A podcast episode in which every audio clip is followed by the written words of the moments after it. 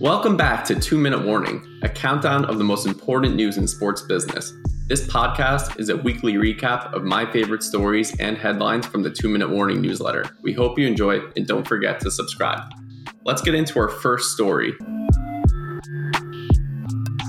One of my favorite events is back. It's called The Match, and it's a golf event between celebrities and athletes.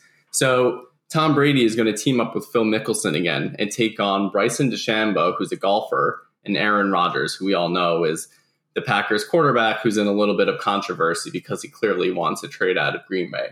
But anyway, Phil Mickelson and Tom Brady in May 2020 actually played against Tiger Woods and Peyton Manning and lost that matchup. But they're going to be back for the fourth edition of the match, which is going to air on TNT on July 6th. And I'm really looking forward to this even though I'm not the biggest golf fan, I, I, do really enjoy this event because you do get to see these athletes up close and personal because they're mic'd the entire time. So you hear all their frustrations, you hear all their banter.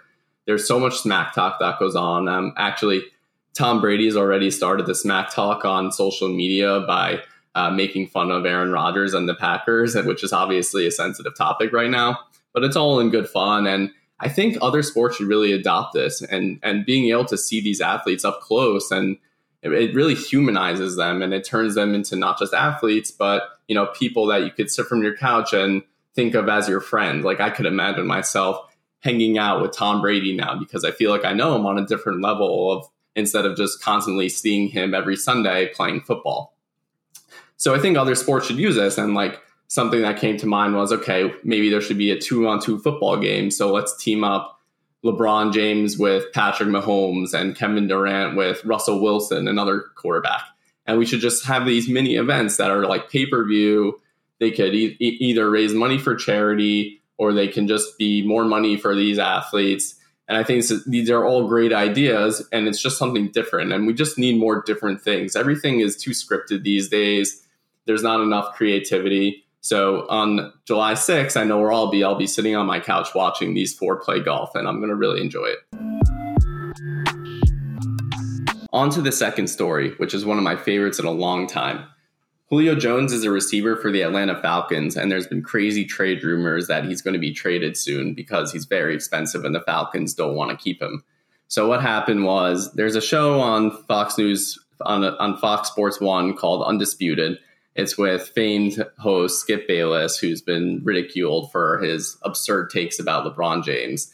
And basically, Shannon Sharpe, his co host, cold called Julio Jones during the show and asked Julio if he was going to stay with the Atlanta Falcons. And it really wasn't clear if Julio even knew he was on live TV.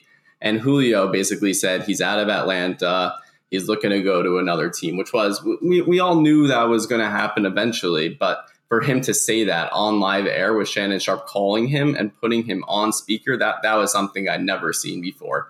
So from a legal perspective, it's actually really funny because the show is being filmed in California, and in California, there's a requirement uh, for two-party consent.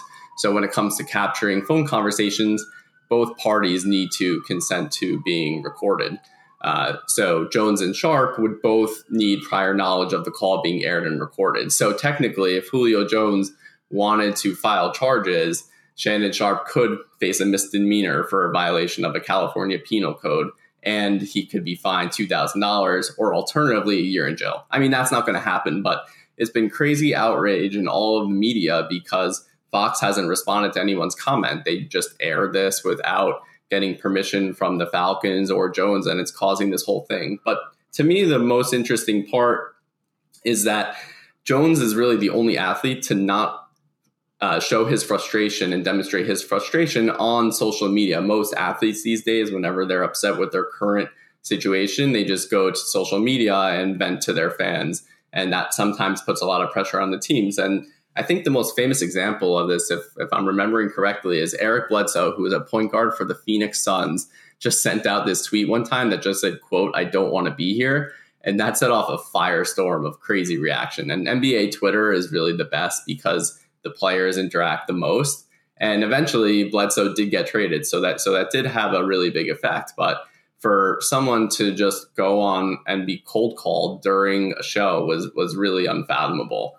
And I think this kind of shows like where the future of these live sports talk shows are. I mean, nobody really cares about all the arguments about whether Michael Jordan is better than LeBron James or vice versa. What we care about is live reactions and it and it almost reminds me of a radio like when an athlete calls up a radio station and says something it automatically gets a great reaction and it's just in the moment it's just what they truly believe and i think too often now athletes hide behind social media they're not actually voicing their true opinions um, and i think this is the future of what sports shows should be doing it should be more spontaneous stuff instead of scripted debates that have been rehearsed a hundred times and everybody else is doing them. So what happened with Jones, while it may have not been the most ethical thing to do, I think it does paint a picture of what the future of live sports talk shows could be like.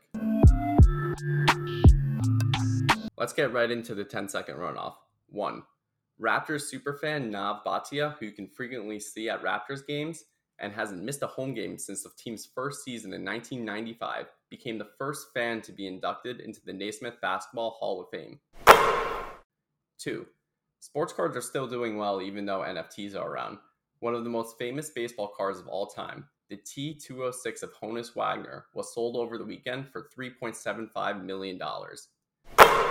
Three, if you thought Fernando Tatis Jr. launching two Grand Slams within nine months was impressive, look at what his dad accomplished. He's the only MLB player to ever hit two Grand Slams in one inning.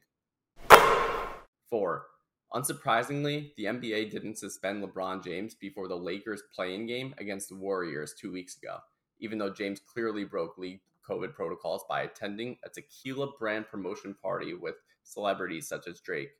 Meanwhile, Kevin Porter Jr. of the Houston Rockets wants his $50,000 back after he was suspended for breaking the same protocol, and Kristaps Porzingis of the Dallas Mavericks was fined $50,000 for attending a club. 5. Two months before the Tokyo Olympics, the U.S. State Department warned Americans against all travel to Japan. 6. The NBA formed an African business entity valued at nearly $1 billion that will help operate the Basketball Africa League, which superstar celebrity J. Cole recently participated in. 7. After a failed merger attempt with news company Axios, The Athletic may be acquired by the New York Times for around $500 million. 8.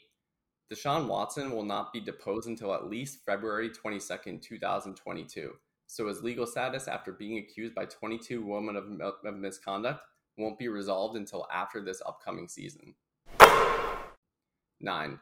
A Cowboys linebacker is willing to pay six figures to change his jersey number from 54 to 9 after the NFL relaxed its rules about position numbers. Apparently, if an NFL player wants to change their number, they must buy the remaining retail inventory of their old jerseys. 10. A Cleveland Indians pitcher somehow broke his thumb after aggressively ripping off his shirt. Ouch. Now, that is what I call an all out blitz.